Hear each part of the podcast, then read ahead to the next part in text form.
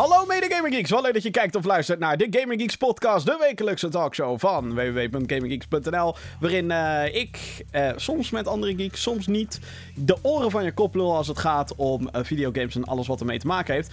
Vandaag, de 31ste aflevering, datum van opname is 9 ehm, januari 2018. Het is de eerste show van 2018. Dus uh, nou, mocht ik je bij deze dat nog niet gewenst hebben. Gelukkig nieuwjaar. Beste wensen. Maak er een prachtig jaar van. Aan de game zal het hopelijk niet gaan liggen. Er is nog bijna helemaal niks uitgekomen dit jaar. Maar er zijn zeker wel nieuwe dingen uh, staan er in het verschiet. Deze show ga ik het hebben over wat 2018 wellicht gaat brengen voor Nintendo. Er is namelijk een zee aan geruchten gaande omtrent een mogelijke nieuwe Nintendo Direct. Dat is een videopresentatie die Nintendo af en toe uitzendt. Dan bereiden ze zoiets voor en daar komen dan de aankondiging van Nintendo in. Er schijnt er eentje in januari te komen. Waar dat vandaan komt is puur en alleen gebaseerd op geruchten en een lek die nog niet bevestigd is. Dus dat wordt spannend. Natuurlijk ga ik het uh, wekelijkse gaming nieuws ga ik met je doornemen. De mail, um, podcast.gamergeeks.nl. De mailbox staat wagenwijd open 24 uur per dag. Dus als je een kwestie hebt, feedback voor de show of andere vragen die je kwijt wil. Ik zou zeggen, mailen podcast.gamergeeks.nl. En er zijn een paar hele leuke mailtjes binnengekomen. Um, ja, iedereen vraagt natuurlijk altijd 2018, heb je dan goede voornemens? Nee, helemaal niet eigenlijk. Ja, mijn enige goede voornemen is dat ik um, minder... Als het gaat om games natuurlijk. Hè, want we kennen allemaal de standaard bullshit van... Uh, gezonder doen, meer bewegen. Uh, ja, gezonder doen zei ik al. Gezonder eten. Vaker aardig doen tegen mensen en dat soort dingen. Ik ga het proberen. Ik doe mijn best. Soms weet ik dat ik al wat lul kan zijn. Soms weet ik dat ik me niet aan mijn beloftes hou. Maar ik probeer het zo. Anyway, als het gaat om games. Uh, dan heb ik wel een goed voornemen. En dat goede voornemen is om minder te spelen. Maar wel meer uit te spelen. Ik heb het afgelopen jaar. Heb ik. Uh, ik had het hier bij de vorige show. Had ik het er volgens mij ook. Ik heb het er bijna wekelijks over. Dat ik. Um, zoveel verschillende projecten nog op stapel liggen. Zoveel games. Er zijn te veel goede games die ik wil spelen. Uh, hashtag first world problems. Maar het is, het is al een dingetje. Dus daarom heb ik me eigenlijk voorgenomen om... Als ik er echt geen tijd voor heb, moet ik een game gewoon lekker links laten liggen. En gewoon weg. Weet je wel? Ik, ik, ik doe er niet aan mee. Ik heb er geen tijd voor. Kill your darlings, zeggen ze dan. En dan zit ik naar de releaselijst van het aankomende jaar te kijken. En dan denk ik: Oh ja, dit wil ik spelen, dat wil ik spelen, zus wil ik spelen, zo wil ik spelen. Dus uh, ja, last, lastig. Rustig. maar um, ik heb wel. Uh, uh, we hebben een kleine break gehad met deze show. twee weken hebben we geen nieuwe aflevering gemaakt van de Gaming Geeks podcast. Want hey, ook ik wil wel eens even rust. En um, ik heb in de tussentijd wel wat dingen gespeeld. Dingen waar ik nog een video over kan en wil maken. Um, eentje daarvan is de Wolfenstein 2 DLC. Afgelopen najaar is uh, Wolfenstein 2 uitgekomen. De, de, ja, de gloednieuwe game van uh, Bethesda en uh, Machine Games. Natuurlijk het vervolg op Wolfenstein The New Order. Deel 1 in de zoveelste reboot van deze franchise. En daarbij zat een Season Pass met DLC. En nu had ik eigenlijk mijn oordeel over de game al klaar. Maar ik dacht toch, weet je, er is al een stuk DLC uit, laat ik het spelen. Zonder mijn gehele review van Wolfenstein 2 te spoilen in deze podcast kan ik alvast zeggen. Damn, damn, damn, damn, damn. Wat is de Wolfenstein 2 DLC een dikke vet grote teleurstelling. Het is echt heel erg. Um, je hebt... Hè, wat, wat, ze, wat ze vaak doen met DLC... is dat ze van de gelegenheid gebruik maken... om... Um, ja, hoe zal ik het zeggen? Om dingen uit te proberen. Om te zeggen, hey, dit is vet. Um, we, hebben, we hebben dit ideetje. Laten we dat uitbouwen in, in content die. Um, weet je wel, in, nieuwe content. Ideetjes, iets nieuws, iets leuks, nieuwe levels. Dat is voor mij DLC een echte uitbreiding op wat je al hebt. De DLC van Wolfenstein 2 zegt in dat opzicht: fuck it, doen we niet. We herbruiken alle assets die we al hadden uit de originele game. Die herken je ook zo trouwens. Daar maken we een paar nieuwe levels van. Uh, je hebt nieuwe armen, want je speelt als een ander character. Maar voor de rest heb je geen unieke vaardigheden. Er zijn geen unieke fucking wapens. Er is niks fucking unieks aan. Ik weet dat het pas episode 1 is van de drie. Er komen drie stukken DLC uit in de Season Pass.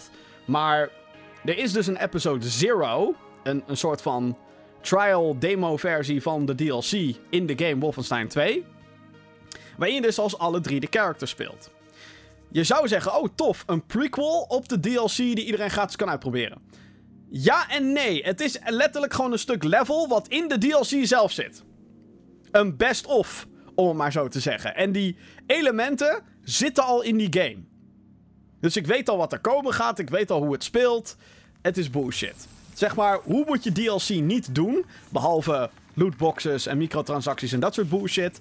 Um, de manier hoe Wolfenstein 2 het aanpakt. Als je het aan mij vraagt, althans. Over nog meer shit DLC gesproken. Um, ja, ik heb ook die andere game weer gespeeld. Die game die uh, ook heel erg bekend staat om zijn lootboxes en gepubliceerd wordt door EA. Want Star Wars Battlefront 2. Hè, ja, ik bedoel. Het is een game waar heel veel gezeik over is geweest. En um, die ik nog een eerlijke kans geef. Nog steeds. Ik heb zoiets van: het ziet er fucking vet uit. Ik wil gewoon oorlog voeren in de Star Wars universe online. Waarom niet? Er is een singleplayer campaign in Star Wars Battlefront 2. En de singleplayer campaign was kort. Um, had een, heeft na één of twee levels al een dikke kronkel in het verhaal waarvan je denkt... Wacht even, dit is niet wat ze ons beloofd hadden. Verdomme! Spoilers, het heeft iets te maken met de Empire en het character wat je speelt en... Whatever. Um, het is echt bullshit. En het einde daarvan is nogal zo van... Oké, okay, open einde, fuck you! Maar ook daar is nu dus DLC op uitgebracht. En alhoewel ze een paar verhaallijnen daarin sluiten... Het heet trouwens Star Wars Battlefront 2 Resurrection. De DLC is één uurtje lang. het is echt... Het, het, bestaat alleen maar uit een paar gangen. En um, niks unieks. Geen, geen... Sterker nog, er wordt shit gerecycled uit de campaign die maar vier uur lang was. En het, het einde daarvan had ik zoiets van... Oké, er zit nog wat openheid in. Ze sluiten een aantal verhaallijnen af. En dit is hoe je het afsluit. Leen! Ik kan niet, ik kan niet in detail treden in de podcast. Maar, um, ja, la, laat ik het zo zeggen. Het is fucking zonde. Ze hebben een kans gehad om met DLC die iedereen krijgt. Want hey, het is, uh, hè, het is een uh, gratis DLC. Want fuck die Season Pass. En oh, we zijn EA, we zijn goed. Hier zijn lootboxes die we er nu uit hebben gesloopt. Want Disney. Nou goed. Hele saga is dat geweest. Fucking nog ingewikkelder dan de Star Wars saga zelf. Um, je krijgt dan de kans om zo'n verhaallijn alsnog goed af te sluiten. En dan hou je je bij je originele slechte plan. En dat, dat publiceer je dan gewoon. Hé hey, jongens, de deals. Nou ja, goed. Misschien moet ik ook niet klagen aangezien het gratis was. Maar alsnog. En je had gewoon zonde. Dat je, dat je toch verwachtingen gaat scheppen. Toch, hè? Help me Obi-Wan Kenobi, you're my only hope. En dat je dan alsnog niet, niet zo tevreden bent.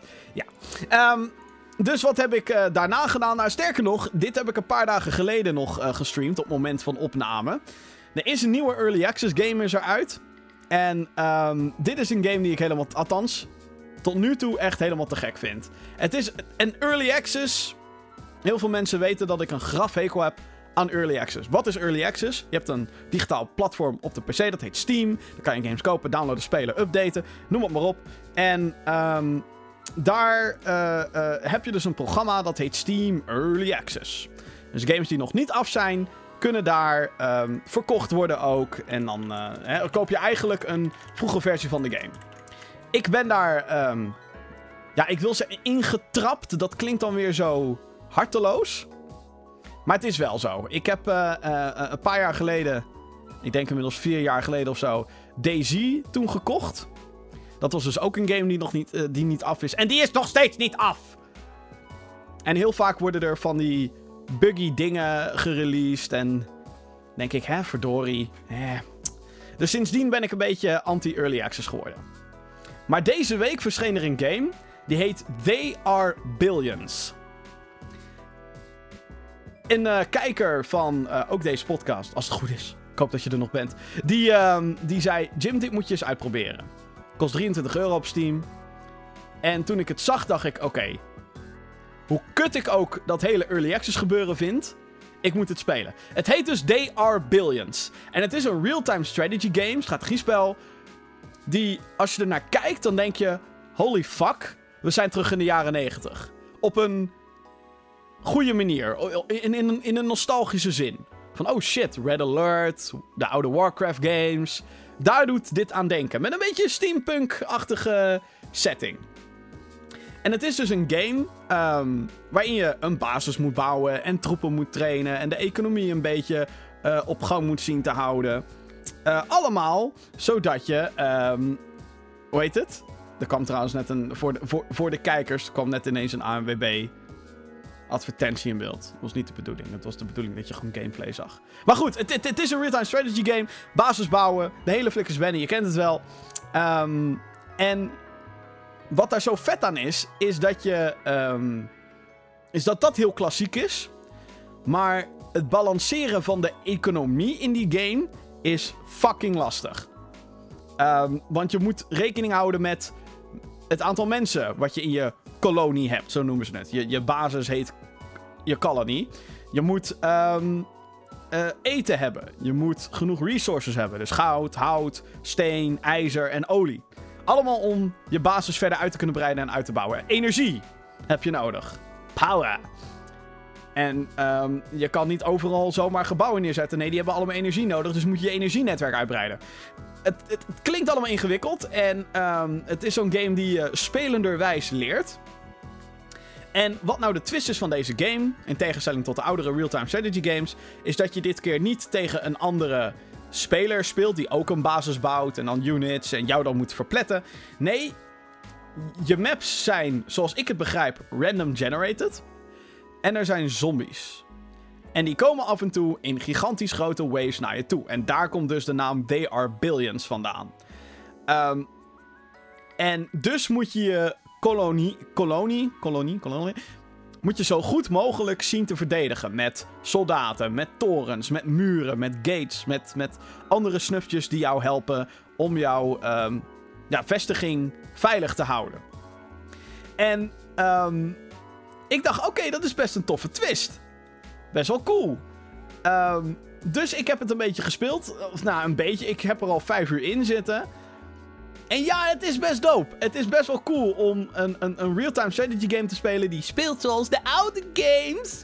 Maar dan um, met zo'n post-apocalyptisch twistje eraan, die natuurlijk nog steeds best populair is door de zombie games en door The Walking Dead en dat soort dingen. Uh, ik denk dat heel veel mensen inmiddels wel een beetje zombie moe zijn. Maar ik heb nog niet een zombie game op deze manier gezien. Dus dat vind ik heel erg dope. Um, ik heb het dus ook gestreamd. Uh, ik faal er keihard in, want elke keer is er net dat ene openingetje waar dan net één zombie voorbij komt. En dan denk je, nou, e- één zombie moet je toch wel uit kunnen schakelen. Het probleem is, is dat als die zombies bij de huisjes van jouw um, mensen komen, dat ze dan de boel gaan infecteren. En dan kan het dus heel snel uit de hand lopen. Dan ben je gewoon fucking dood. Zoals het um, in heel veel zombiefilms en series gaat. Van oh shit, één iemand is geïnfecteerd. Of er komt één zombie binnen. Die bijt iemand, die wordt ook een zombie. Die bijt dan weer twee anderen. Er worden ook zombies. En zo vermenigvuldigen ze zich elkaar. Dus ik ben er heel erg slecht in. Maar het is wel een game. Voor het eerst in jaren is er eindelijk een early access game. Waarvan ik zo van oh shit, dit moet ik spelen gek. En dat heb ik dus gedaan. Ik ben er een soort van verslaafd aan. Ik denk dat dit een heerlijke game is die je gewoon eventjes lekker op de achtergrond kan spelen. En gewoon lekker kan doen. Komt er nog een video over? Uh, misschien wel. Misschien maak ik er gewoon een review van. Want ja, dit is nog early access. Dus de game is nog niet af. Op dit moment heb je alleen nog maar een survival mode. Waarin je een aantal dagen instelt. En de moeilijkheidsgraad en hoeveel zombies er zijn. Uh, niet in exacte aantallen, maar zijn er te weinig, zijn er te veel. Um, en dan moet je maar zien te overleven. Er komt nog een story mode in, een campaign. En die moet in juni gaan verschijnen. En dan zal die uit Early Access gaan. Ik ben benieuwd of, ze het, uh, of het uh, gaat lukken. Ik hoop stiekem ook nog op een klassieke skirmish mode. Misschien op meerdere facties of zo. Want je hebt op dit moment echt maar één bepaalde setting. Dat zou ik jammer vinden als het daarbij blijft. Maar goed, voor het geld wat ik erin heb gestoken, 23 euro of zo. En het plezier wat ik er nu al heb uitgehaald. Ja, uh, ik zeg altijd bij Early Access: kijk uit, wees voorzichtig. Maar hou die game in de gaten, zou ik zeggen. They are billions. Normaal gezien zou dit dan het moment zijn waarop ik zou zeggen: hey, kom, we gaan het uh, nieuws van de week behandelen. Maar het leek mij ook wel leuk om een keer als twist met het gesprek van de dag te gaan beginnen. En het gesprek van de dag is Nintendo. Want um, er lopen een aantal geruchten. Dus het is ook een beetje nieuws, maar ook weer niet, want het zijn geruchten. Niks is officieel bevestigd. Uh, maar er lopen geruchten dat Nintendo met een nieuwe Nintendo Direct aankomt. Een Nintendo Direct is een, uh, een vooropgenomen presentatie van um, de dames en heren van het Japanse computerspellenbedrijf. Uh, nu heel erg bekend rondom het succes van de Nintendo Switch. Ik hou van mijn Switch, wil ik even bij benadrukken. En uh, die Nintendo Directs bestaan dan vaak uit aankondigingen of extra info over games die al zijn aangekondigd. Dus zo hebben ze het afgelopen jaar hebben ze onder andere directs gehad over de nieuwe Pokémon game, over Fire Emblem en over de Animal Crossing mobile game die inmiddels uit is. Dus het is altijd wel iets om stiekem naar uit te kijken. Heel vaak uh, scheppen mensen te hoge verwachtingen van de Nintendo Directs. Maar er zijn dus allerlei geruchten op gang gekomen op het internet dat de Direct van januari echt een hele grote wordt. Dat, dat, dat we echt zoiets van, oh shit, zoveel aankondigingen, zoveel dingen, holy fuck Nintendo hype. En waarom is dat? Volgens mij is dat vooral gebaseerd op wat er vorig jaar gebeurde. Vorig jaar in januari 2017, dus hebben we het nu over, was de Switch nog niet uit. En toen was het eigenlijk een soort presentatie van: hey jongens, je weet al soort van wat de Switch is, maar dit is hoe het werkt. Dit zijn de games die we hebben. En dit zijn onze plannen. Tot E3, doei. Uh, daar werd onder andere Super Mario Odyssey werd er aangekondigd. Daar werd onder andere uh, Splatoon 2 werd er aangekondigd. En allerlei games en features. En welke features er vooral niet op de Switch zaten. Um, en dat soort dingen. Dus vandaar dat. Uh, en het was een soort roadmap naar Nintendo in 2017. Die roadmap, oftewel wat gaat Nintendo doen in 2018, dit jaar, die hebben we nog niet echt. We weten gewoon nog niet echt wat Nintendo gaat doen dit jaar. En vorig jaar hebben ze een geweldig gewoon bam, ze waren aan het knallen als een malle, Nintendo. He, Super Mario Odyssey, The Legend of Zelda, de, de, succesvolle release van de Switch, Mario Plus Rabbids Kingdom Battle, uh, nou, weet ik hoeveel, uh, Splatoon 2, had ik bijna, ARMS, Mario Kart 8 Deluxe. Kortom, ze hebben continu hebben ze het volgehouden om de Switch elk, bijna elke maand een grote titel te geven. En was het niet van Nintendo zelf, dan kwam Doom of Skyrim op de Switch. Dus dat is best wel big. Huge. Dus denk ik ook de reden waarom de Switch het op dit moment zo goed doet. Meer dan 10 miljoen verkochte exemplaren wereldwijd. Het duurt niet heel lang meer voordat ze de Wii U hebben ingehaald. Sterker nog, dat gaat ze waarschijnlijk lukken. Binnen één jaar dat de Switch op de markt is, eh, dan verkopen ze meer Switches dan, eh, in één jaar dan de Wii U in vijf jaar. Ja, dat is best wel erg. En ja, dat was ik die de fucking Wii U uitlacht. Want ik vond de Wii U een grafsysteem. Maar dat tempo moeten ze natuurlijk wel een beetje volhouden. Dus vandaar dat iedereen zichzelf een beetje aan het ophypen is van... Oh shit, Nintendo gaat grote dingen doen. Wat is Nintendo allemaal van plan en wat houdt deze zogenaamde Nintendo Direct in? Nou, een van de redenen waarom mensen denken dat Nintendo met een Direct of zo'n presentatie of whatever komt...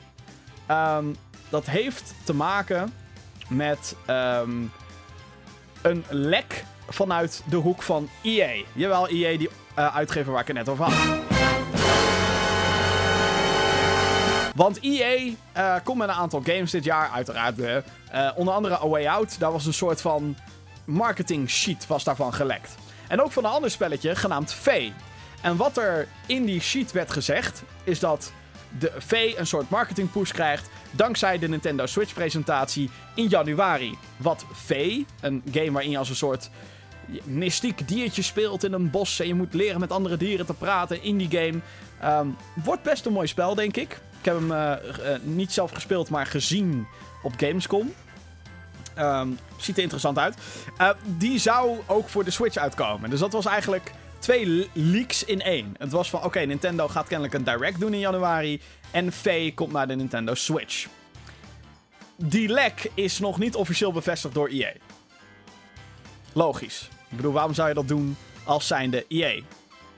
Want daarmee lek je eigenlijk, bevestig je eigenlijk geruchten rondom ook een ander bedrijf in dit geval. Wat niet zo handig is. Dus of dit allemaal waar is, dat moeten we met een korrel zout nemen. Ik doe dat altijd trouwens. Je kan wel. Tenzij het echt van een, per ongeluk van een officiële bron komt. Dan. Weet je wel, dan, dan wil ik dingen wel geloven. En ik wil ook best geloven dat Nintendo met een direct komt in januari. Maar. Hè, we moeten eigenlijk nergens van uitgaan. Maar stel dat er inderdaad zo'n presentatie komt in januari. Wat moet Nintendo dan doen? Nou, ik heb een paar dingen op een rij gezet die we al wel weten over 2018 en Nintendo. Ik bedoel, het jaar wat ze vorig jaar hadden, 2017, ik denk niet dat ze zo'n niveau gaan halen. En als ze dat wel gaan halen, gaan ze dat niet nu al allemaal onthullen. Dus als je denkt, oh shit, dit wordt echt een E3-achtige presentatie. Nee, ik denk dat Nintendo zich wat dat betreft een beetje in gaat houden. En vorig jaar deden ze het natuurlijk, omdat toen de Nintendo Switch moest eigenlijk nog een soort van verkocht worden. Nu verkoopt dat ding goed, dus waarom zou je nu al al je kruid verschieten? Wat weten we van 2018 en de Nintendo Switch? Wat we nu weten is dat uh, Bayonetta 1 en 2 naar de Nintendo Switch komen. Dat zal gebeuren op 16 februari. Dat zijn twee hack-and-slash titels die um, eerder ook al op de Wii U waren verschenen. En um, het zijn hack-and-slash games. Hartstikke vet. En Nintendo heeft dus bevestigd dat die twee ook naar de Switch komen. Met daarbij de aankondiging van deel 3. Komt deel 3 ook in 2018? Misschien. En als die komt, dan zal dat het einde van het jaar zijn. Uh, en dan kunnen we nu alvast onszelf opwarmen met Bayonetta 1 en 2. Dat is eigenlijk de enige grote Nintendo Switch game waarvan we een release datum hebben. De enige die vaststaat, waarvan we weten, oké, dat gebeurt. En dat is dan een re-release van een oudere game. Is niet super spannend. Wat komt er nog meer in 2018? Nou, wat we weten wat in 2018 komt, dat is een nieuwe Yoshi-game. Een Yoshi-game voor de Nintendo Switch, waarin je als dat vrolijke dinosaurus, draken ding speelt. Uh, dit keer in een kartonnen wereld. Uh, een beetje zoals Yoshi's Woolly World, maar dan nou, met karton. Um, het, het, het, ik heb heel veel commentaar op dit soort games. Um, omdat het is een Yoshi-game. Weet je wel, we gooien met eieren, we verzamelen muntjes, we slikken vijanden op. Weet je wel, we kennen het nu wel eigenlijk. Vind ik dan. Ziet het er leuk uit? Tuurlijk. Um, zullen mensen het leuk vinden? Zal ik het leuk vinden? Ongetwijfeld. Maar ik, ik, word, er, ik word hier niet meer enthousiast van. Uh, Nintendo heeft wel deze game aangekondigd voor 2018. Uh, nog geen naam gegeven, dus we, we, kennen het nu alleen nog maar als Yoshi voor Switch. Dus als die Nintendo Direct presentatie komt, dan is het denk ik van belang dat zij deze game een naam geven en een release datum. Lijkt mij meer dan logisch. Geen game waarvoor mensen naar de winkel rennen om een Switch te halen, maar wel leuk. En dan hè, zeg ik dat best voorzichtig. Want ook mij lijkt, mij lijkt het leuk, maar ik, heb niet zoiets van hier, take my money, 60 euro. Dan is er nog een andere game. En dat is een Kirby game die dit jaar moet uitkomen voor de Nintendo Switch. Dat is Kirby, uh, god hoe heet die? Star Allies geloof ik. Uit mijn hoofd. Uh, ook wel gewoon beter bekend als Kirby voor de Nintendo Switch. En met Kirby heb ik een beetje hetzelfde als wat ik met Yoshi heb. Ja, het is wel leuk allemaal. Maar ik ken het nou wel. Kirby zuigt vijanden op. Krijgt krachten. En dat kan je dan met meerdere mensen doen. En oh, wat leuk. Superpowers. En vrolijk. En kleurrijk. En ik denk dat het probleem met dit soort games is. Of althans met, met, met Yoshi en Kirby. Het is wel grappig dat ik. Ik heb eigenlijk hetzelfde probleem met beide franchises. We kennen het nou wel. Ik heb het nou wel gezien met die twee. Dus ook dat wordt weer een spel. Die moeten ze ergens tussenin releasen. Zo van hier, deze maand krijg je Yoshi. Dan een maand met een andere grote game. Daarna krijg je Kirby en daarna weer een andere grote game. Misschien, hopelijk. Dus dat we daarvoor release data's krijgen en zo, dat lijkt me niet meer dan logisch. Maar wat dan nog meer? 2018 zou zoveel meer moeten bieden. Wat ik denk dat er gaat gebeuren, als deze direct daar komt, dan gaan ze een kleine, een, een piepkleine hint geven naar Pokémon voor Switch. Vorig jaar op de E3 kondigden ze Pokémon aan. Met letterlijk een guy die aan zijn bureau zat. Zo van, hello, I am a Japanese person. Het is een hele slechte imitatie. I am a Japanese person and uh, I'm uh, right now creating Pokémon. For Switch. RPG Main Rhine Series. Dat is het, dat was het. Het was gewoon was alleen maar dat. Dus daar krijgen we iets van te zien. Een kleine, misschien een naam, misschien een, een oude Pokémon, maar dan hoe die eruit gaat zien op de Switch. Misschien alleen een trailer waarin je zo'n Switch tablet ziet en dan Pokémon 2018. En dat is het. Gewoon niet, niet meer dan dat. Niet, niets meer dan dat verwachten. Metroid Prime 4. Hoe zit het met die game? Gaan we die dit jaar nog krijgen? Dat weet ik niet. Ik ben super groot Metroid fan. Ik vond Metroid Samus Returns op de 3DS helemaal te gek. Omdat het gewoon weer een vette Metroid game is. Maar wil ik nu al een nieuwe? Wil ik Prime 4? Ik denk dat ze daar vooral lekker de tijd moet nemen. Vorig jaar hebben ze die game aangekondigd. En hebben ze verder ook niks erover gezegd. Het was letterlijk alleen een logo. Van hé, hey, er komt een Metroid op de Switch. Metroid Prime 4. Cool man. Maar als ik nog niks heb gezien. En je wilt het dit jaar al gaan uitbrengen. Ja, ik, weet het niet. En Nintendo is in dat opzicht natuurlijk een beetje. ehm, ja, wel echt anders dan andere bedrijven. Want they don't give a fuck, weet je wel. Ik bedoel, eh, Super Mario Odyssey werd ook aangekondigd in januari en kwam uit in oktober. Was ook allemaal geen probleem. Dus ja, wil ik Metroid Prime? Tuurlijk wil ik Metroid Prime. Zou het een heavy hitter zijn? Qua verkoopcijfers doet Metroid het nooit super goed. Zelda trouwens ook niet, wat heel grappig is. Eh, Super Mario Odyssey is volgens mij inmiddels beter verkocht dan Zelda. Wat echt eigenlijk best raar is als je erover nadenkt. Maar het is wel zo. Zelda verkoopt nou eenmaal minder dan Mario. Metroid verkoopt minder dan Zelda. Veel minder. Niet dat het niet dat dat heel erg is. Ik bedoel, ieder, ieder, iedere franchise heeft zijn eigen publiek. Ehm, maar goed, Metroid. Ik, ik, ik, ik, denk het niet. Ik denk dat ze die daarmee wachten tot 2019. Dan hebben we nog Fire Emblem. Waarvan we al een tijdje weten dat er een nieuwe Fire Emblem game naar Switch komt. We hebben al Fire Emblem Warriors gehad. Dat is een spin-off. Beetje hakken. Nee, een strategiegame. Het zou wel binnen Nintendo's eh, catalogus passen dit jaar. Want vorig jaar hebben we Mario plus Rabbids gehad. Ook een turn-based strategiespel. Met een first-party Nintendo-merk eraan vastgeplakt. Mario in dit geval en een Ubisoft. En dan dit jaar een Fire Emblem. Ik denk dat we dat wel gaan zien. Ik denk dat we een trailer krijgen voor de nieuwe Fire Emblem. Maar de grote verrassing die we denk ik gaan krijgen is de Nintendo Online dienst. Want Nintendo eh, heeft eh, eerder al aangegeven dat zij, net zoals op de PlayStation, net zoals op de Xbox, dat je een abonnement moet gaan betalen om online te kunnen gamen op de Nintendo Switch. Op dit moment zijn er al een aantal online games, dus het is niet alsof ze zich hebben ingehouden wat betreft het netwerk. We hebben Mario Kart, we hebben Splatoon, dat zijn toch wel twee online eh, games. Doom heeft bijvoorbeeld de volledige multiplayer op de Nintendo Switch. Daar gaan kosten aan verbonden worden. Wat we nu weten is dat we 20 euro per jaar moeten gaan betalen. En ehm, dat je dan ook elke maand een, een Super Nintendo of Nintendo 8-bit game kan downloaden. En die kan je dan voor die maand soort van spelen. Nintendo is daar nog heel vaag over geweest. Want hey, we hebben, we hebben Xbox Games with Gold, gratis games elke maand aan PlayStation Plus games. Gratis games, nou gratis. Je betaalt er indirect voor, maar je krijgt een cadeautje. Dus Nintendo, ik denk dat Nintendo diezelfde route op zal gaan. En dat ze heel voorzichtig ehm, Nintendo 8-bit en Super Nintendo games aan ons gaan geven die we eigenlijk niet echt willen.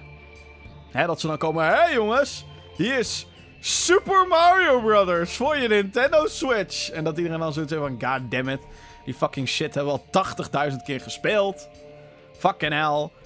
Oh, oh jongens, ehm, Metroid Prime 4 komt uit, dus hier is de eerste Metroid voor je Switch. Gratis, wauw. Dankjewel. Ook zo'n game die we al 80 keer hebben gespeeld. En, ja, en, en inmiddels ook niet echt meer de tante destijds heeft weten te doorstaan. En dan is er natuurlijk ook nog het issue van de NES Classic Mini, de Super Nintendo Mini. Die dingen verkopen nog steeds als een tierenlier. Dus die games die daarop zitten, en ik weet dat ik net Super Mario Bros. noemde, maar goed. Die kans zijn heel erg klein dat, we, dat je die dit jaar nog gratis op je Switch krijgt. Dus als ze iets met Super Nintendo games gaan doen, zou ik niet gaan verwachten dat er een Donkey Kong game account, ja, misschien twee of drie, dat zou kunnen. Want die zitten niet op de SNES Mini. Maar geen Star Fox, geen F-Zero, geen Super Mario RPG, geen Final Fantasy 6/3. Weet je wel, dus, dus met dat soort dingen weet ik nooit wat voor richting Nintendo opgaat. Ongeacht hun succes op dit moment of niet. Ik vind dat altijd heel interessant. Maar ik denk wel dat als ze die online dienst nog willen doen, dat ze verdomme echt op moeten schieten om daar, daar echt, echt duidelijkheid over te geven. Ga jongens, gaat 20 uh, euro per jaar gaat het kosten. En dit is wat je ervoor terugkrijgt. Gewoon bam, in een schemaatje wil ik het hebben.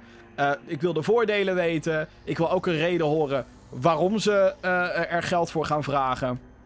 En het zou mij dan ook wel tof lijken als we ook wat meer gebruik van. Uh, dat we. Toch nog iets. En ik weet niet wat dat iets zou zijn. Maar dat je wel het idee hebt van: oké, ik kan online op dat Nintendo-netwerk, ik kan meer doen. En wat dat dan inhoudt, geen idee. Misschien eindelijk een fucking voice chat app op de Switch. In plaats van dat je dat op je fucking telefoon moet gaan zitten doen. Want dat is hoe het nu werkt. Als je nu wil voice chatten in Splatoon, moet je een fucking app op je smartphone downloaden en dan een oortje in je telefoon doen. Terwijl je ook naar je Switch aan het luisteren bent. En dan via je smartphone gaat praten met je vrienden op de Nintendo Switch. Wat? Daar moet een oplossing voor komen. Voor dat soort shit. Zodat dan allemaal weten te fixen vind ik het allemaal niet erg. Maar anders moeten ze echt met een verdomd goede reden komen waarom ze nu ineens geld gaan vragen voor zo'n online dienst. Al wel ineens. We weten al een tijdje dat het eraan gaat komen, maar heel veel mensen die een Switch hebben, weten dat nog niet. Bedoel, en, en dan heb ik het over wij als in de geeks. De mensen die heel vaak online zitten om gaming nieuws te gaan bekijken. Dus deze Nintendo Direct kan en ik, ik, hoop natuurlijk ergens dat er een verrassing in zit. Een, een, leuke Nintendo indie game. Een, een, een spin-off in een serie die we niet zagen aankomen. Misschien een verrassende aankondiging. Een F-Zero. Kom op, Nintendo. Kom maar naar fucking F-Zero eindelijk. Een Wario Land zou ik tof vinden. Maar in dat opzicht vind ik Nintendo altijd heel onvoorspelbaar. Ik weet gewoon niet wat ze wat dat betreft gaan doen. Dus als deze Nintendo Direct echt is, dan is het er eentje die heel spannend gaat worden. Want het gaat de basis neerzetten voor de mogelijke doorzetting van het succes van de Switch. Of wanneer er echt een beetje op de rem getrapt wordt. Dat gezegd hebben, ik denk dat de Switch voorlopig nog wel prima doorverkoopt. Mensen zijn dol op het systeem, ik ook. Uh, als er een indie game is, dan wil ik die bijna het liefste op de Switch. Tenzij er echt een significant voordeel is om, op om het op een ander platform te gaan spelen. Hè, als bijvoorbeeld als het op de PC 60 fps is en op de Switch 30, ja, dan wil ik hem op de PC. Zo simpel is het. Maar er zijn dan games die ik nu ook aan het spelen ben op de Switch, zoals een Slain, Back from Hell. Ja, dat past perfect op een Nintendo-platform. Weet je wel, eh, dat, soort dingen wil ik. Dus um, laten we hopen dat Nintendo in die zin de lijn uh, echt weet voor te zetten. Want ik hou van mijn Switch. Ik wil dat Nintendo slaagt. Dus um, dat. Dat moest ik even met je delen. Goed, gaan we naar uh, het nieuws van de afgelopen week. Dingen die dus niet bestaan uit geruchten. Schijnt. Maar dingen die echt bevestigd zijn. Ja. En er is echt wel het een en ander gebeurd hoor. Um, moet ik wel het juiste papiertje bij me hebben. Uh, allereerst, als eerste nieuws, is dat Burnout Paradise een re-release krijgt zitten wel wat haakjes en oogjes aan. Uh, Burnout Paradise is een racing game waarin je um, andere auto's moet laten crashen. Klinkt hartstikke gewelddadig. Is het eigenlijk ook als je erover nadenkt. Maar uh, in de jaren 2000, lees 10 jaar geleden, was dit een geweldige racing-serie. Ik heb echt op mijn PlayStation 2 heb ik er weet ik hoeveel uren aan gespendeerd. Burnout 3 was helemaal te gek. En de spectaculaire crashes die je daarbij kon maken. Ja, dat was zo super dope. Dat is echt te gek. Nou, Burnout Paradise is de laatste, geloof ik, laatste Burnout game die is verschenen. Ik was niet heel groot fan van die game. En dat komt omdat het open world was. En ik vind dat niet heel erg passen bij Burnout, persoonlijk. Ik heb zoiets van, geef mij maar gewoon lekker een circuitje. En laat me racen uh, of crashen, allebei. En dan vind ik het prima. Goed, heel veel mensen vinden deze game wel leuk. En er komt dus in Japan op 16 maart voor enkel de PlayStation 4 een remaster. Burnout Paradise HD heet het. Het origineel was ook al HD, technisch gezien, maar who cares. Ehm, deze release is bevestigd door EA. Japan, 16 maart, PS4. Wereldwijd, andere platforms, daar wilt EA niks over zeggen. Mysterieuze zaak vind ik het. Ehm, wat ook wel een grappig detail is, is dat Burnout Paradise ook al op de Xbox One te spelen is. Via backwards compatibility. Dus in die zin zou een Xbox One re-release ook helemaal niet nodig zijn. Als ze er even vanuit gaan dat het enkel gewoon de game is en dan hier op de PS4 en voor de rest niks verandert. Ehm, interessant. Ik ehm, ben benieuwd wat dit betekent. Betekent dit dat, in, eh, dat EA aan het peilen is of Burnout een comeback verdient? Ik hoop het wel. Want ja, Burnout Paradise kwam uit in. Wanneer was dat eigenlijk? 2000. Ik, ik durf te gokken. Nou, nee, ik durf niet te gokken. Nou, oké, gokje. 2008. Ik ga het nu even checken. Original version 2008. Oh shit, ik had nog gelijk ook. Dus het is 10 jaar geleden. 10 jaar geleden sinds dat we een, een echte Burnout game hadden. Ik uh, zeg, kom maar door. Ik zou het wel willen. Dan is op dit moment Awesome Games Done Quick gaande. Een speedrun marathon. Als je denkt, wat de fuck zijn speedruns? Dat zijn uh, um, nou, speedrunners zijn dan de spelers. Maar een speedrun is een, uh, uh, is een manier van spelen waardoor je zo snel mogelijk door een game heen wilt gaan. Ongeacht of je dan glitches gebruikt of uh, allerlei trucjes om snel door een game heen te komen. Um, er zijn allerlei verschillende typen runs die ze dan hebben. Glitchless, 100%, any percent, normal difficulty, et cetera, et cetera, et cetera. glitchless heb je ook nog, dat soort runs. Um, en um, nou, al daar zit een hele community omheen, de speedrunners dus. En die komen elk jaar twee keer bij elkaar om geld op te halen voor het goede doel. De Awesome Games Done Quick editie is nu dus gaande en ze halen geld op voor het Prevent Cancer Foundation. Mooi doel.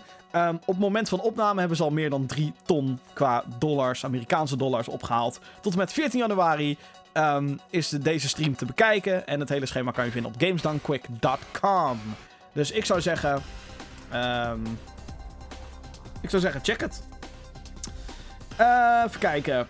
Paladins. Oh ja, dit, dit is een grappig verhaal, hé. Paladins krijgt een nieuwe mode. Uh, Paladins is een, uh, een, een hero shooter. Een game dat als je er naar kijkt, dat je denkt... hey, is het niet gewoon Overwatch? Is het ook. Een soort... Ja, free-to-play versie eigenlijk van Overwatch. Maar dan niet gemaakt door de mensen van Overwatch, maar een ander bedrijf. Die eigenlijk gewoon een, een soort van alpha rip-off doen. Zij komen met een nieuwe mode een Battle Royale mode. Want hey, Player Unknown's Battlegrounds is populair. Fortnite, Fortnite is populair. Dus fuck it, wij doen ook een Battle Royale mode. En die noemen we Battlegrounds. Paladins Battlegrounds. Klinkt helemaal niet als Player Unknown's Battlegrounds verder. Um, what the fuck? wat, moet ik... Ik bedoel, ik weet al wat ik met, met dit soort informatie moet. Gewoon die motherfuckers uitlachen. ik bedoel, even serieus. Hoe, hoe... Hoe obvious wil je het maken dat je mensen aan het rip-offen bent? Oh shit, dat werkt. Laten we dat ook doen. En daarnaast werkt het ook helemaal niet. Als je een goede hero shooter hebt gemaakt, dan heeft elke elk character, zoals in Overwatch, heeft een bepaalde rol. Je hebt healers, je hebt tanks, je hebt uh, mensen die daadwerkelijk veel schade doen, maar dan weer zwaktes hebben tegenover andere personages. Eentje kan bijvoorbeeld in de lucht zweven en andere uh, die kan alleen, is alleen maar effectief op de vloer, dat soort dingen. Dit principe werkt gewoon niet in een Battle Royale mode. Een Battle Royale, zoals het nu vooral begrepen wordt, is dat um, een aantal spelers in Player Unknown's Battlegrounds, de populairste op dit moment, zijn dat er 100.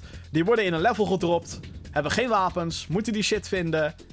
En uh, moeten dan elkaar neerknallen. En dan denk je, oh ja, ik kan voor altijd ergens verstoppen. Nee, het level krimpt qua speelgebied de hele tijd. En als je daar buiten valt, dan ga je dood. Dit werkt gewoon niet met dat soort characters. Ik bedoel, stel je even voor, want Overwatch is veel populairder. Overwatch, maar dan met 100 mensen. Je kiest van tevoren een character. Dus de helft van de characters die valt per definitie al af, want die kunnen geen fuck. En dan moet je door zo'n groot level heen gaan zwerven. Daar is die game gewoon totaal... Althans, Overwatch is daar totaal niet voor gemaakt.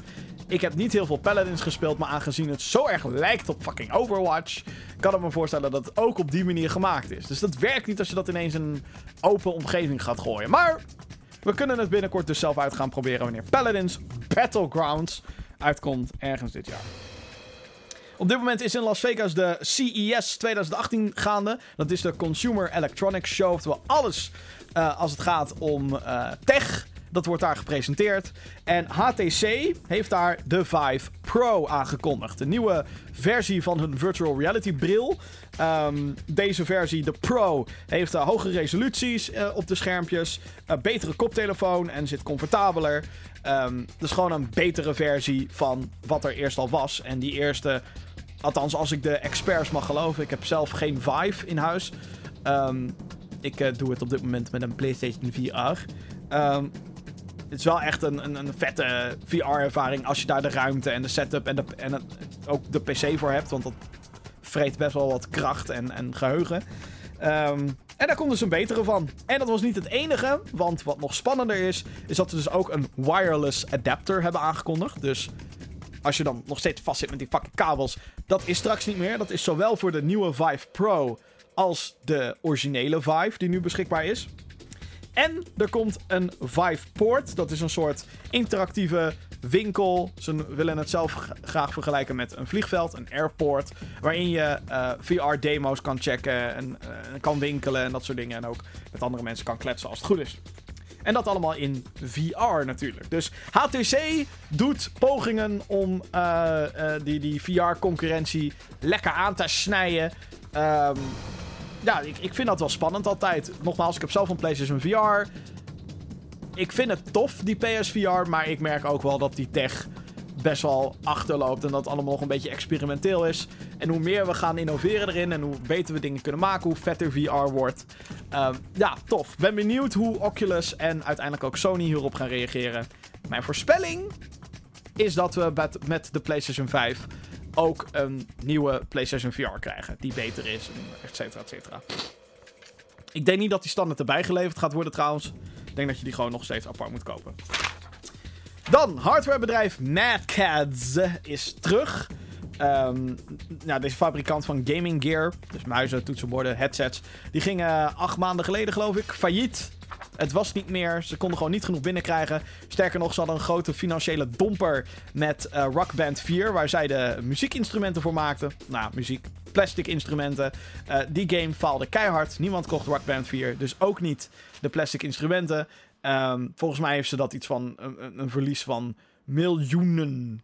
Miljoenen het is echt, heeft heel veel verlies uh, hebben ze daardoor geleden. Uh, maar nu hebben ze dus een soort doorstart. Uh, ook getoond op CES 2018. een nieuwe muis, een toetsenbord en een headset. Dus ehm, ze zijn er weer.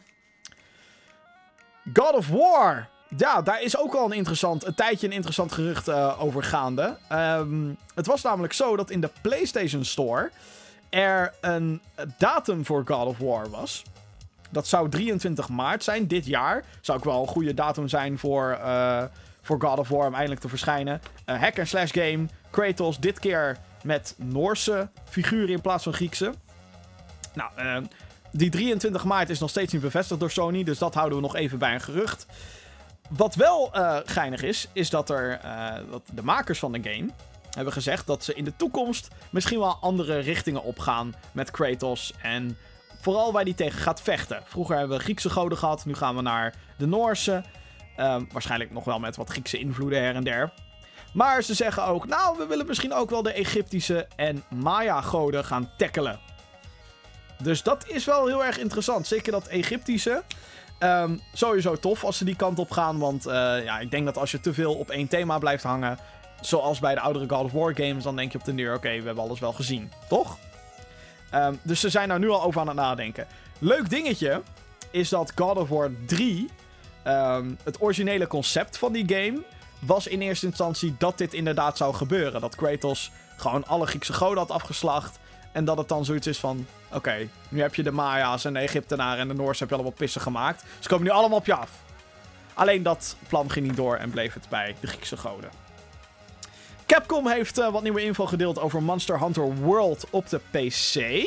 26 januari komt de PlayStation 4 versie van deze game uit. Uh, je bent een jager in een mystieke wereld en je moet op grote beesten jagen, kapot maken. Nou, niet echt mijn type game als ik heel eerlijk ben. Um, dus deze maand al op de PS4. De PC-versie, als je die wil spelen, dan moet je nog even wachten. Want Capcom heeft uh, aangegeven dat die in de herfst uitkomt. Omdat ze graag hun tijd willen nemen met de PC-versie. En dat vind ik prima, want um, ja, liever, liever dat je eh, een bepaalde versie. Dat je daar eventjes mee wacht en dat het dan goed werkt zodra die uitkomt. In plaats van dat we straks een buggy piece of shit hebben op PC. Dat willen we niet. Dus ik heb daar altijd wel uh, respect voor als ze dat doen. Overigens was de PC-versie nooit bevestigd om ook eind januari uit te komen. En als laatste een uh, leuk nieuwtje over de, een, een oud creative director van Uncharted The Lost Legacy. Die gaat namelijk weg bij ontwikkelaar Naughty Dog. Um, nou, dat gebeurt de hele tijd natuurlijk dat mensen van het ene bedrijf naar het andere gaan of ontslagen worden, whatever. Um, deze guy is daadwerkelijk weggegaan. Um, en hij gaat waarschijnlijk naar Crystal Dynamics om daar te werken aan een Avengers game. Waarom is dit nieuws? De reden waarom ik dit nieuws vind is omdat Crystal Dynamics en Square dus daadwerkelijk wel talent aan het opsprokkelen zijn voor die Avengers game. En hey, als je uh, Uncharted The Last Legacy, Uncharted 4 en The Last of Us op je cv hebt staan, heb je toch uh, best wel veel goede dingen gedaan, denk ik. Althans, ik vind uh, The Last Legacy heb ik nog niet gespeeld, maar Uncharted 4 en The Last of Us vond ik beide heel goed. The Last of Us is echt fucking geniaal. Hele goede game. Dus dat Square en Crystal Dynamics er juist zo'n guy uh, erbij willen halen. Uh, een van die mensen achter zo'n game. Dat zegt toch wel heel wat over. Um, dat ze wel echt talent achter deze Avengers games willen douwen. En ik ben daar heel benieuwd naar. Het gaat niet uh, per se iets te maken hebben met de films, met de Infinity War shit. Maar hey, een big budget Marvel Avengers game. Eindelijk, het gaat gebeuren. Wanneer gaan we die game zien? Niet dit jaar, kan ik je nu alvast vertellen. Misschien 2019, who knows. Misschien krijgen we iets van een trailertje op E3, maar ik zou daar niet uh, al te veel op rekenen. En dat was het nieuws van deze week. Ja, je moet wel een beetje uitgaan van uitspraakjes en dergelijke, maar who cares? Dus ik ga naar de mailbox. Um, je weet het, hè. De hele week kan je mailen naar podcast.gamergeeks.nl om daar al jouw dringende vragen te stellen. Die gaan over games of geeky dingen of andere. Um, ik heb al een paar leuke mailtjes binnengekregen. Hallo Gamergeeks! Mijn vraag is, wat voor gametypes jullie het leukst vinden? Denk aan first-person shooters, RPG, sandbox, open world, etc. Vind ik goed van Matteo. Vind ik altijd een lastige vraag. Um, ik weet wel wat ik niet leuk vind. En dat is Die Hard simulatie. Vind ik niet leuk. Um, survival games. Weet ik eigenlijk niet. Ik ben waarschijnlijk door DayZ... Ben ik een beetje... Een beetje een vieze smaak in mijn mond gekregen. Waardoor ik zoiets van... Fuck survival games. Ze zijn allemaal zoals DayZ. Is natuurlijk niet zo, maar... Hè, Weet je dat? Um, ik hou zelf wel. Um, waar ik het meeste van hou, is recht toe recht aan games. Of het nou een shooter is of een, of een racer. Weet je wel? Mario Kart, recht toe recht aan. Hou ik van. Super Mario games, recht toe recht aan. Ga naar het einde van de level of verzamel de Power Moons, Power Stars, whatever. First person shooter, lekker recht toe recht aan. Hier, bad guys, knal ze verrot voordat ze jou kapot knallen. Daar hou ik het meeste van. Sandbox, dat vind ik dan minder leuk. Open world vind ik wel leuk, mits ik een beetje gevoel van richting krijg. En dat ik zoiets van, oké, ik kan elk moment als ik wil, kan ik gewoon die kant op en dan kan ik verder met het spel. Um, maar sandbox, daar heb ik er helemaal niks mee. Dus ik, ik ben eigenlijk best breed qua smaak. Ik heb, ik, heb eerder dingen die ik minder leuk... JRPG's ben ik ook niet zo groot fan van, omdat dat zoveel tijd in beslag neemt. Um, maar dat is niet zozeer omdat de game slecht is of dat ik het genre niet heel leuk vind, maar dat is dan meer een tijdding.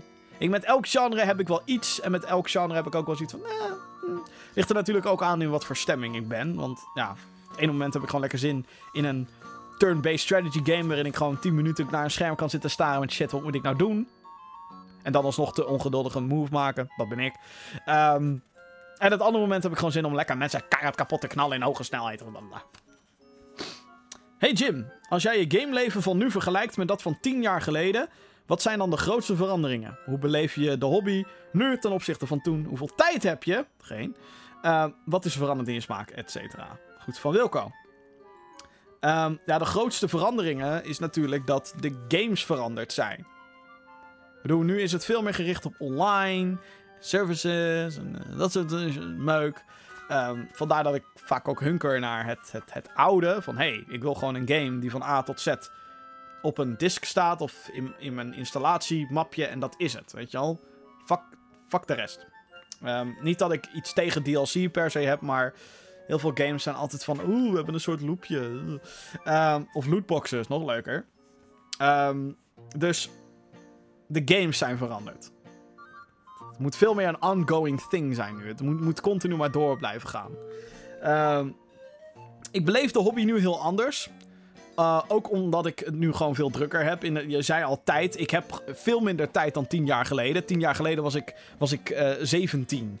Toen was ik nog bezig met schooldingen. En, en was huiswerk de enige barrière. En nu is het gewoon dat ik gewoon keihard werk. En dat ik dan gewoon helemaal moe en kapot uh, thuis aankom. Niet dat school geen hard werken is, daar niet van. Of dat je je daar veel voor kan inzetten of veel energie aan kwijt bent. Maar um, ik ben ouder. En um, dan ga je inderdaad ook dingen anders zien. Um, ik kijk nu, zoals ik net al aangaf, ik kijk nu veel erger naar hoeveel tijd gaat een game bij mij in beslag nemen. In plaats van, dit vind ik gewoon leuk. Dus dit ga ik gewoon levenloos doen tot, uh, totdat ik erbij neerval, bij wijze van. Ik moet daar nu gewoon wat slimmer mee omgaan, want ik ben volwassen. Hardy, hardy, har. En ik moet er gewoon ja, verantwoordelijk mee omgaan. Oh! En verantwoordelijkheid, dat ja, hè, is een ding. Um, dus, en ik beleef het natuurlijk ook anders dankzij Gamergeeks. Want als ik nu een game speel, ook al ga ik in no-brain mode, alsnog is er ergens onbewust een dingetje van: kan ik hier een video over maken? Is het leuk om dit op te nemen? Uh, wat vind ik ervan? Wat vind ik van dit? Wat vind ik van zus? Wat vind ik van zo? Wil ik dit streamen? Weet je wel, dat, dat soort dingen gaan dan onbewust met je meespelen. Dus in die zin ben ik daar veel meer over aan het nadenken. En dat was tien jaar geleden. Um, niet echt zo. Toen had ik wel een podcast. Dat was toen de tijd Potje Gamen. Um, maar aangezien dat echt alleen maar audio was en geen video, ik had geen. Ik had verder in die zin geen verplichtingen. En don't get me wrong, Gamergeeks is een hobbyproject. Dus als we een game niet reviewen, ja, sorry, dan hebben we er gewoon geen tijd voor. Of we hebben de game niet gespeeld. Zo simpel is het. Dat heb je met hobbyprojecten. Maar ik ben er wel nu veel meer bewust van. Van oké, wat kan ik hiermee doen als ik er iets mee wil doen? En hoe wil ik dat aanpakken? Dus in die zin um, is het wat anders. Is mijn smaak veranderd? Ongetwijfeld. Um, ik heb laatst uh, nog een video gedaan. Uh, over The Evil Within 1. Maar goed, dan hebben we het niet over tien jaar geleden, hebben we het over drie jaar geleden. In 2014 vond ik The Evil Within hartstikke kut. En in 2017 vond ik de game best wel goed. Dus dat soort dingen kunnen ook veranderen. Ik um, zou eigenlijk voor de grap weer een game moeten spelen die ik toen der tijd heb gespeeld. En dan weer opnieuw. En dan kijken wat ik er nu van vind. Alleen is dat ook weer heel raar, want omdat het zo lang geleden is, ga je er met een nostalgisch oog naar kijken. En is het heel erg van, oh ja, dit vond ik toen de tijd ook al shit, of niet? En dan, wat was ik aan het zeiken toen, weet je wel?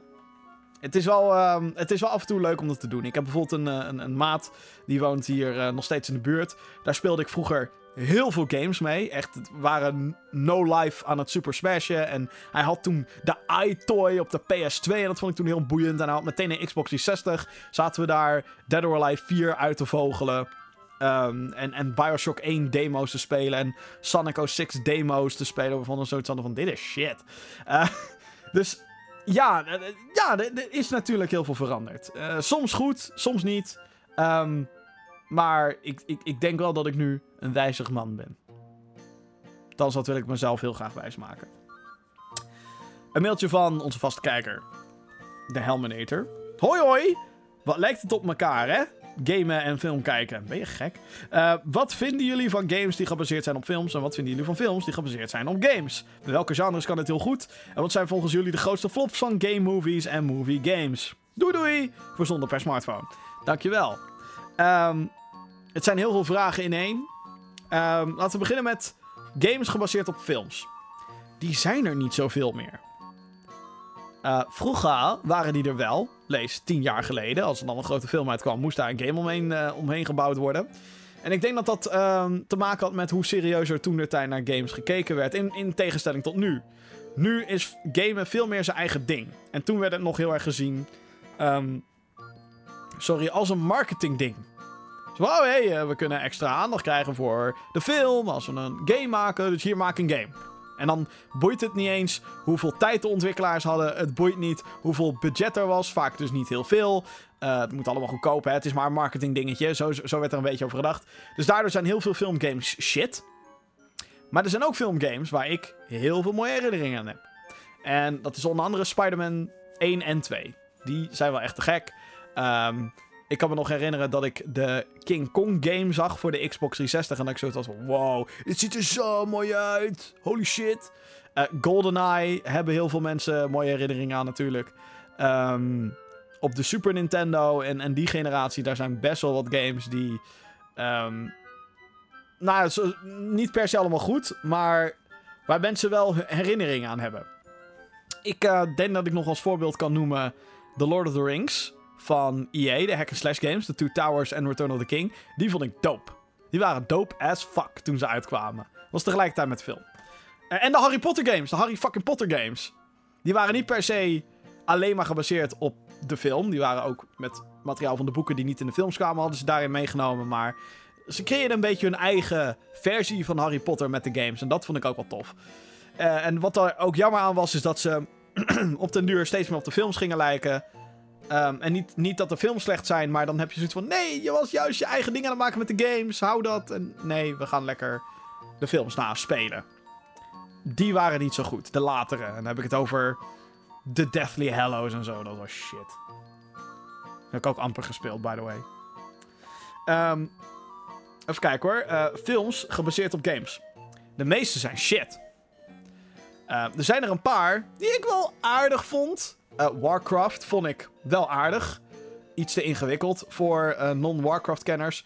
Assassin's Creed was wel oké. Alleen geen film waarvan ik zeg: laten we die nog een keer kijken.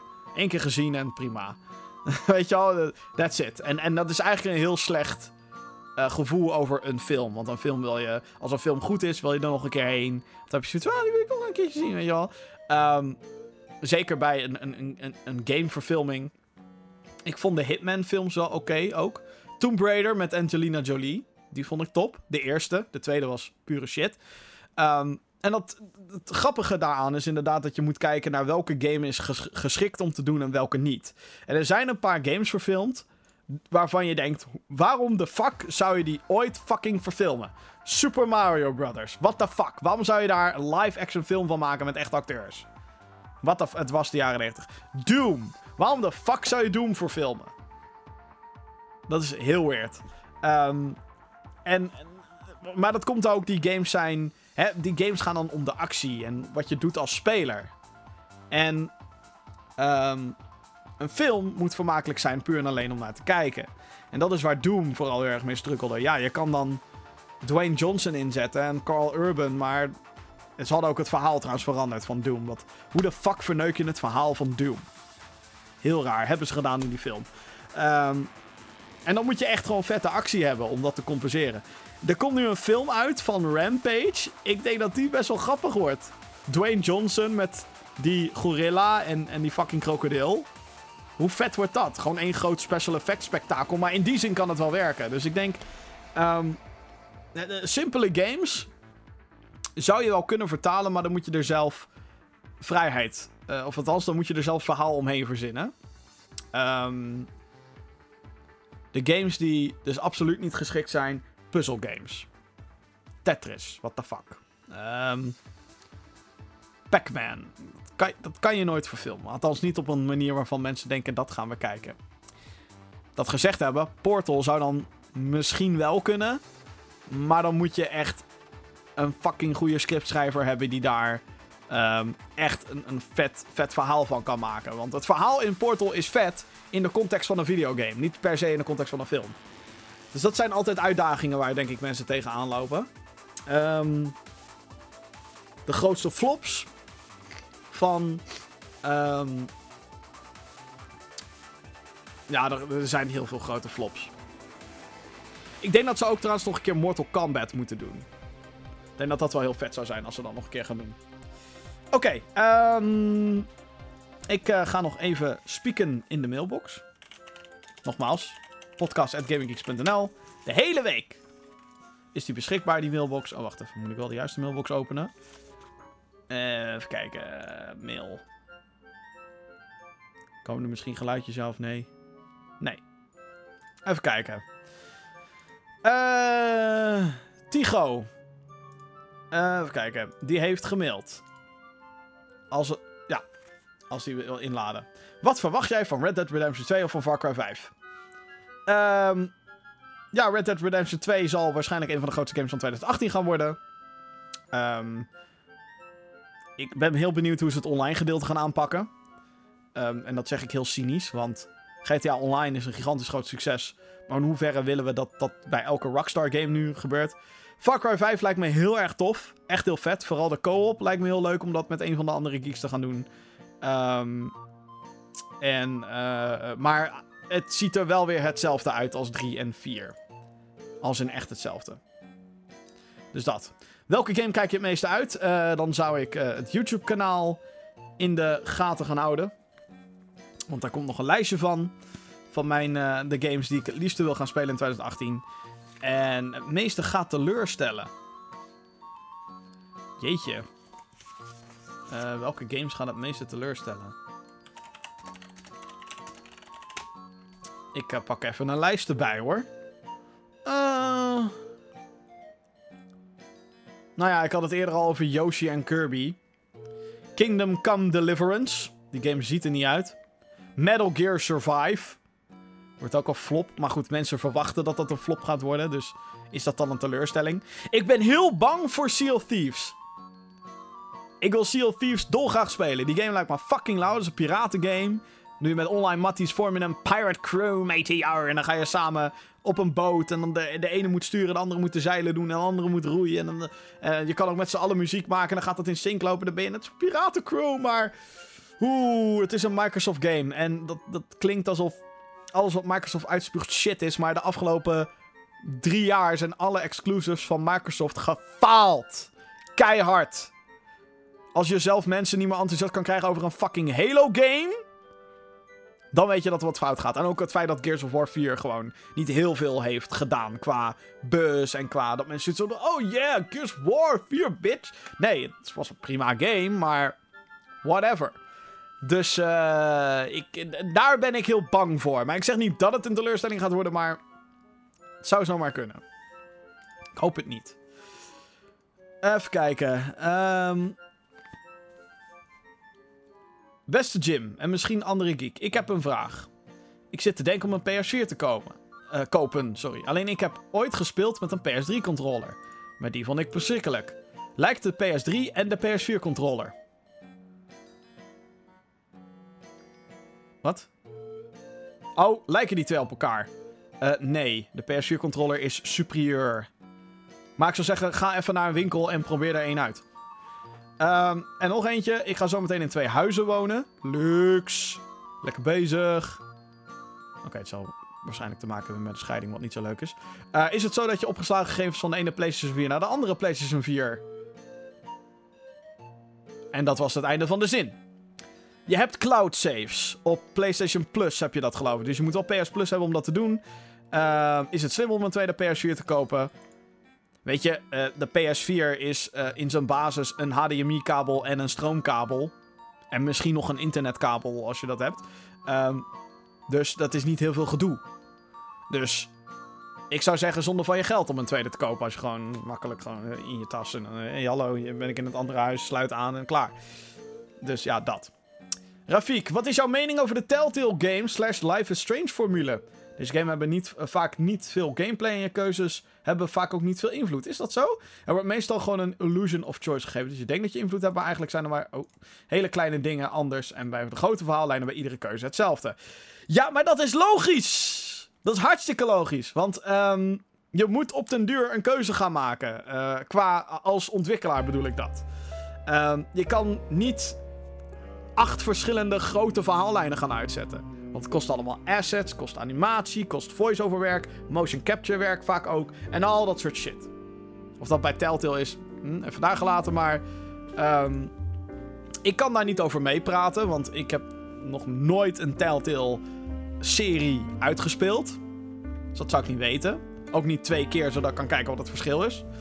Ehm, maar van wat ik ervan begrijp, wat ik wel eens hoor, is dat je wel, wel daadwerkelijk keuzes hebt in hoe dingen verlopen. En dat is ook het ding, hè. Eh, videogames gaan vaak niet over... ehm, eh, neem bijvoorbeeld een shooter. Je hebt de keuze als speler om die trekker over te halen. Hoeft niet altijd. Ehm, heeft dat invloed op het verhaal? Nee, maar het gaat erom hoe je dat zelf meemaakt. In tegenstelling tot een film waarin alles gewoon geschreven staat. Ehm, het is logisch dat de grote verhaallijnen ehm, hetzelfde blijven. Want zeker als je meerdere seizoenen maakt of meerdere episodes, die moeten wel een beetje in lijn liggen met wat, wat er in die vorige gebeurt. Dus als je in episode 1 bijvoorbeeld gaat zeggen je hebt drie verschillende wegen, eh, dan moet je dus bij episode 2 drie verschillende begindingen hebben die heel erg distancieren van elkaar. En die, omdat je keuze wil hebben, moeten dan ook weer uitgebouwd worden. Dus dan ga je van 3 naar fucking 9 routes. Of dingen die daar tussen lopen en whatever. En dan komt er episode 3 en dan heb je fucking 18 begin, beginnende scènes bij wijze van. Dus het is onmogelijk. Dat is bijna niet te doen. Dat betekent dus ook dat je ehm, het zelf amper kan bijhouden als het op die manier aanpakt. Dus dat dingen in grote verhaallijnen hetzelfde zijn, dat snap ik eigenlijk wel. Weet je wel? En ja, Illusion of Choice is, is een, een, een ding in videogames. Dat is ook een ding in het leven trouwens. Weet je wel? Dus het, het is een. ehm, Ja, het, het, is. Ik snap het wel. Dat ze het op die manier doen. En als je je daar te veel aan stoort, ja, dan moet je het niet meer spelen. Lijkt me logisch. Maar ik heb, ik heb nog geen enkele vol seizoen gespeeld, dus ik kan er eigenlijk niet over oordelen. Lars, laatste mailtje. Ocarina of Time wordt dit jaar 20 jaar oud. De door vele gamers beroemde titel heeft natuurlijk al een 3DS-versie gekregen, maar aangezien we geen HD-versie hebben en ook geen traditionele Zelda-titel, verwachten mensen dat ze de titel remaken op de Switch. Mijn vraag is, denk je dat dit gebeurt? Zou je het leuk vinden als dit gebeurt? Ehm... Nou, je zegt het zelf al. We hebben onlangs nog die 3DS-remake gehad.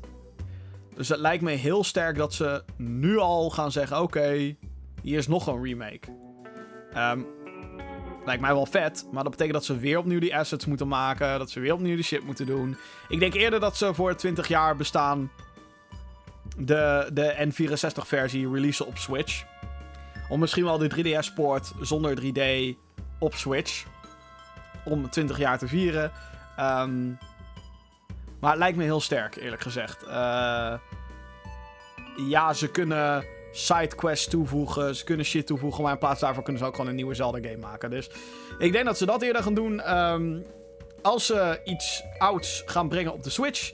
Dan denk ik dat de kans best groot is dat de Wii U games die we op Switch hadden, dat die naar de. Of eh, op de. eh, zo, hoor mij nou. De Wii U. Ja, wel, wel letterlijk. De Wii U games.